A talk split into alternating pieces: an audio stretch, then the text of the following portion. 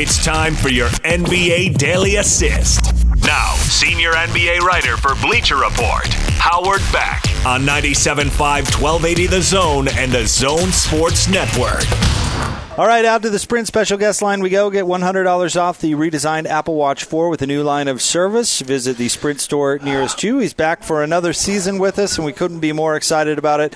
He is Howard Beck of the Bleacher Report. Happy Friday to you, Howard. How are you? Hey, Howard. Hey, fellas, how are you? Hey, we are we're doing great. We're on remote today at a really cool store. It's a beautiful day in Salt Lake, and the Jazz play the Lakers tonight. So everything's coming us up us, Howard. And I'm just glad to be here because I've got so many questions with the NBA season opening. I've got so many questions, so I'm glad I get to be a part of this interview. I'm happy to be here. I hope I have decent answers. All right, Hans, I feel like you should start. I, I feel like you've got stuff like uh, ready to roll. I, I feel like you should go. very ready to roll because we've got a Utah Jazz LA Lakers matchup tonight, and we saw a strange Lakers open, but against a really good Clippers team, and then a strange Utah Jazz open against a lowly OKC team. Just taking those four teams that I mentioned, Howard, kind of walk us through the two, the win for Utah and the loss for the Lakers, and what these teams look like. Well, you know, the Lakers, I, I feel like you know they're going to be judged in, as they always are prematurely by the highest standards and with expectations possibly out ahead of where they should be given this stage of the season. Like it's it's fine that they have two top five players. It's fine that they have two generational type stars, but they have a lot of new pieces and I, I'm not sold on some pieces or some aspects of their rotation. But the Lakers, of course, we expect to be there in the end. They'll be there in the spring. But in you know in, in October, November, this is a feel out thing for them. They still got to figure out exactly uh, how they're going to play. What do they do when LeBron goes to the bench? Who's handling the ball? Um, they they do seem to have a, a bit of a shortage of, of competent ball handlers. They'll be better when Rondo is healthy, but you know he's up there in years, and, and there are limitations on him. So the Lakers are, are you know, they're going to be fun. They're going to be interesting. Uh, you know, I don't know how great they will be in the early going of the season, but as I say, we know where they'll be in the end. They're going to be a top, you know, two, top four team in the West and uh, a threat to make the finals. The Jazz, you know, uh, look, there's nothing I can tell you guys that you don't already know, uh, and that you know much more up close than I do. Uh, I, I, like everybody else, I love their off season. And I feel like if uh, if this were a, a normal NBA and a normal Western Conference, um, you know, or if a lot of other things hadn't happened, we would feel a lot more, you know, bullish on their their, their chances. Now, I still think they've got all the, the, the possibilities in the world. Are you? Good to see you. Um, thank you. Um, I, I think they've got all the possibility in the world um, to come out of the West, as do the Lakers and Clippers, as do the Nuggets, as do the Rockets. And there's the problem. You've, you've just got a lot to carve through. And those other teams have more star power. Now, will that be definitive? Star power generally tends to rule the NBA. And, you know, the, the Jazz, while they have a couple of guys, it's not at the level of a LeBron and AD or Paul George and Kawhi or Harden and Westbrook. Um, does that matter in the end? We'll see. Does, does having elite defense, as we expect the Jazz to have year in, year out, plus a little more offensive dynamism now with Conley in there and the Bogdanovich addition. Is that enough to be uh, decisive in a playoff series come the spring? Um, I, I'm a little concerned about their wing defense because you know you're going to have to deal with LeBron, you're going to have to deal with uh, Kawhi and Paul George. You know potential matchups in the spring, but you know there's a long time to go be- between now and then. And uh, you know I, I I like who the Jazz are. I like what they've done. Um, I like the fact that we can have a, a, an actual conversation about five different teams at the top of the West that we expect to be there, and and truly not know which of them is going to come out uh, in May. Howard, uh, my guy Hans here is uh, a James Harden guy. He likes uh, James, and you mentioned the the tandem of he and Russell Westbrook and the star power of, of that. Uh, no doubt is huge. But my, I guess my question is, how will it work, Howard, and will it work? Um, how will it work? I'm I'm going to say I'm not sure because because I'm not sure on the second part, which is the will it work. Like I've been a skeptic of this since they made the move. And I remain skeptical having watched last night's game.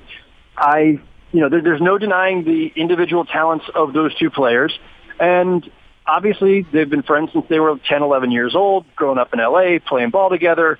And that, that's fine. That helps. It helps that you want the partnership to work. That's great. There's a trust there and a bond.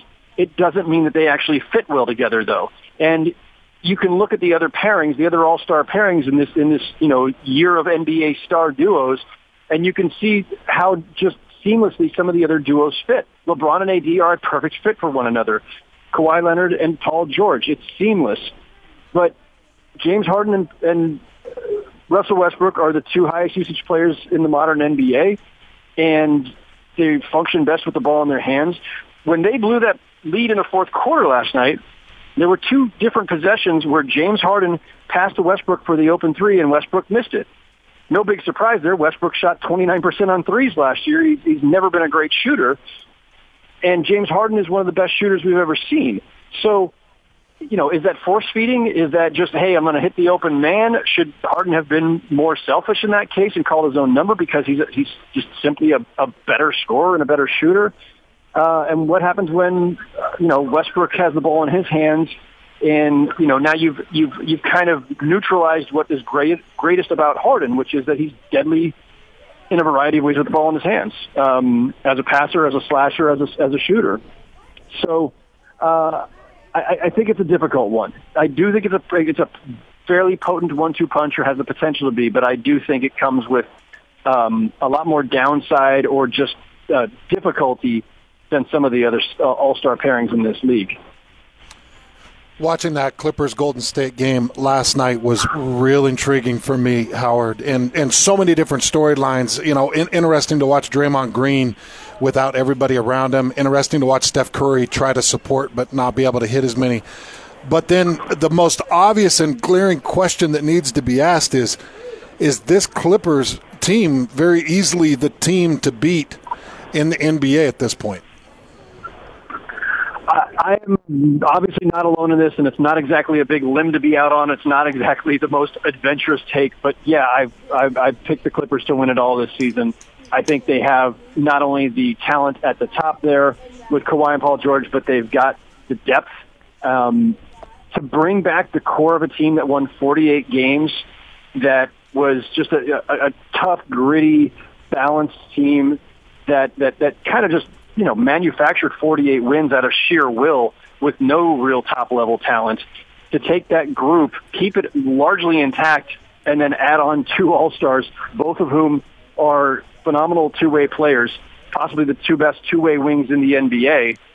Um, it just it just gives them such a high ceiling, and I don't think any other team can say that. Uh, you know, if you if you want to judge just on All-Star pairings, you could say, well, you know, LeBron and AD have, have, a, have, a, have a slight edge there or have an edge. I wouldn't argue the point, um, but it's it's never just about your your stars. You've got to have the right supporting cast. You've got to have the shooting and the, and the playmaking.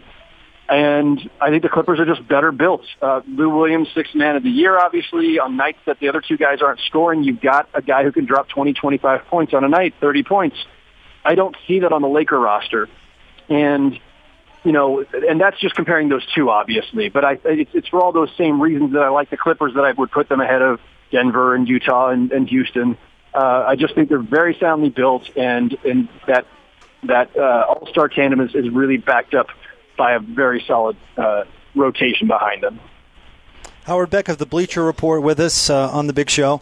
Howard, not only are the, there are those five or six teams in the West that are pretty evenly matched and, and could have a shot at it, but what's interesting too about the Western Conference is even some of the younger teams are are really poised to take a step. We're going to see Sacramento tomorrow night, and I know Marvin Bagley's out for a couple of weeks, and, and that's not fun. But but Dallas is super interesting. Even Phoenix looks like they might make a make a little bit of a step this year. Tell me what what team in the Western Conference is, uh, that maybe not those five or six that we always talk about really piques your interest? Just as we were talking about with the top of the conference, it's refreshing to see that there are like five or six teams we can talk about. It, it's true of the bottom of the conference too now, where um, there are only two teams that I think like start off the season without any playoff hopes whatsoever. That's Memphis and Phoenix. So now 13 teams are in play. 13 teams legitimately have a shot at the playoffs at minimum, which again we don't see very often in this league. And so that's that's fun. That's interesting on its own. Of that that group down down in the um, I don't know the, the second tier, I guess. So like I think there are six locks for the playoffs. The teams we talked about plus Portland. I think the Warriors and Spurs are both vulnerable, and then I think there's this really intriguing group that's chasing those two for the last two spots. That's Dallas. That's New Orleans. I think Oklahoma is, is in fact in the mix. Uh, some people are higher on Minnesota than I am, but you know maybe. Um, of that group, it's the Pelicans, and I, and I look again. It sounds like well, duh. Of course, they got Zion Williamson. I think the Pelicans are intriguing for all kinds of reasons that have nothing to do with Zion.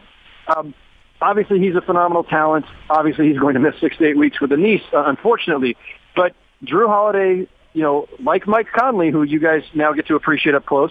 Jrue Holiday is one of these guys who every year plays like an all-star, plays both sides of the ball, is, is a phenomenal player and a, a great leader, and just doesn't get the recognition because he's had the misfortune of playing in a in a Western Conference that's been stacked with Hall of Fame point guards or, or Hall of Fame guards.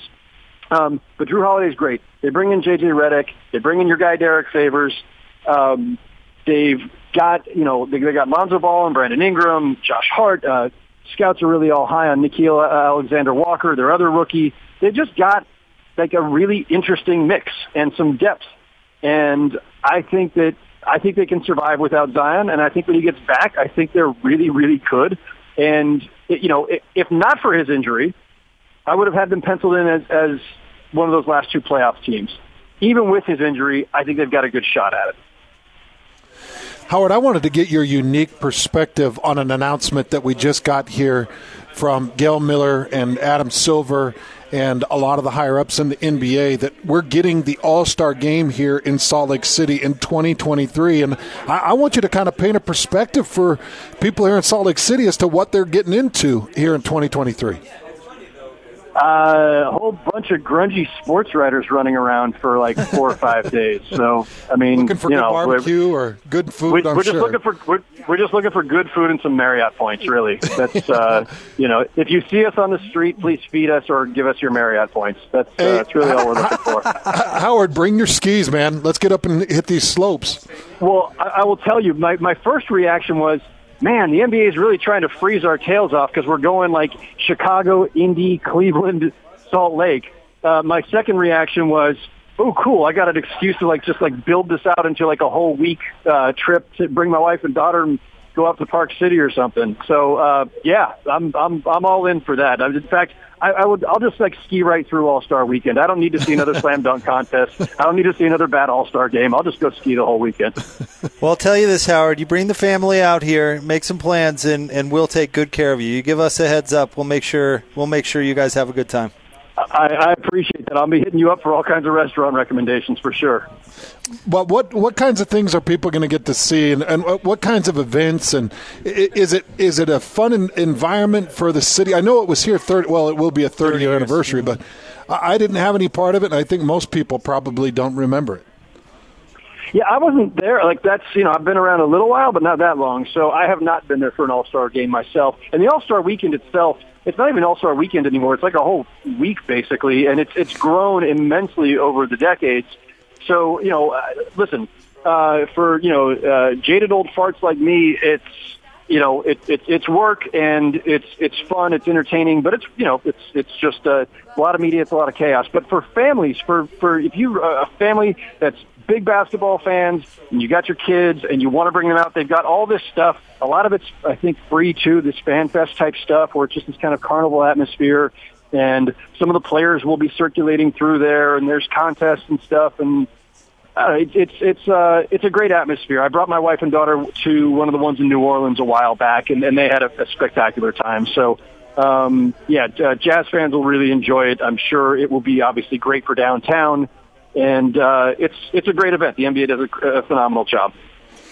The other thing I wanted to talk to you about, Howard, was it feels like since the preseasons ended and mostly we're out of China, there's a band-aid put over the NBA, China, and and and fan dispute. But I'm curious to get your thoughts. Is it is it done? Is it going to go away? Is this thing going to resurface?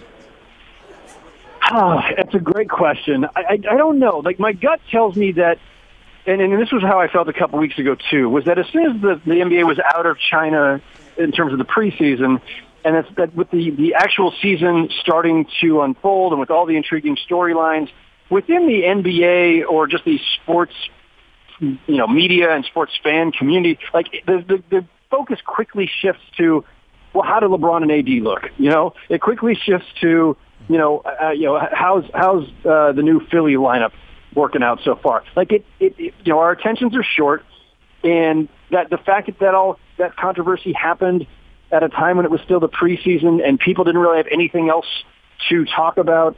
Um, the fact that that you know politicians across the spectrum all seized on it as a a political wedge issue and a, and a means of just you know smacking people around that they that they uh, needed an excuse to smack around. Like it, it turned it into something bigger than it might have been uh, at another time in another you know context.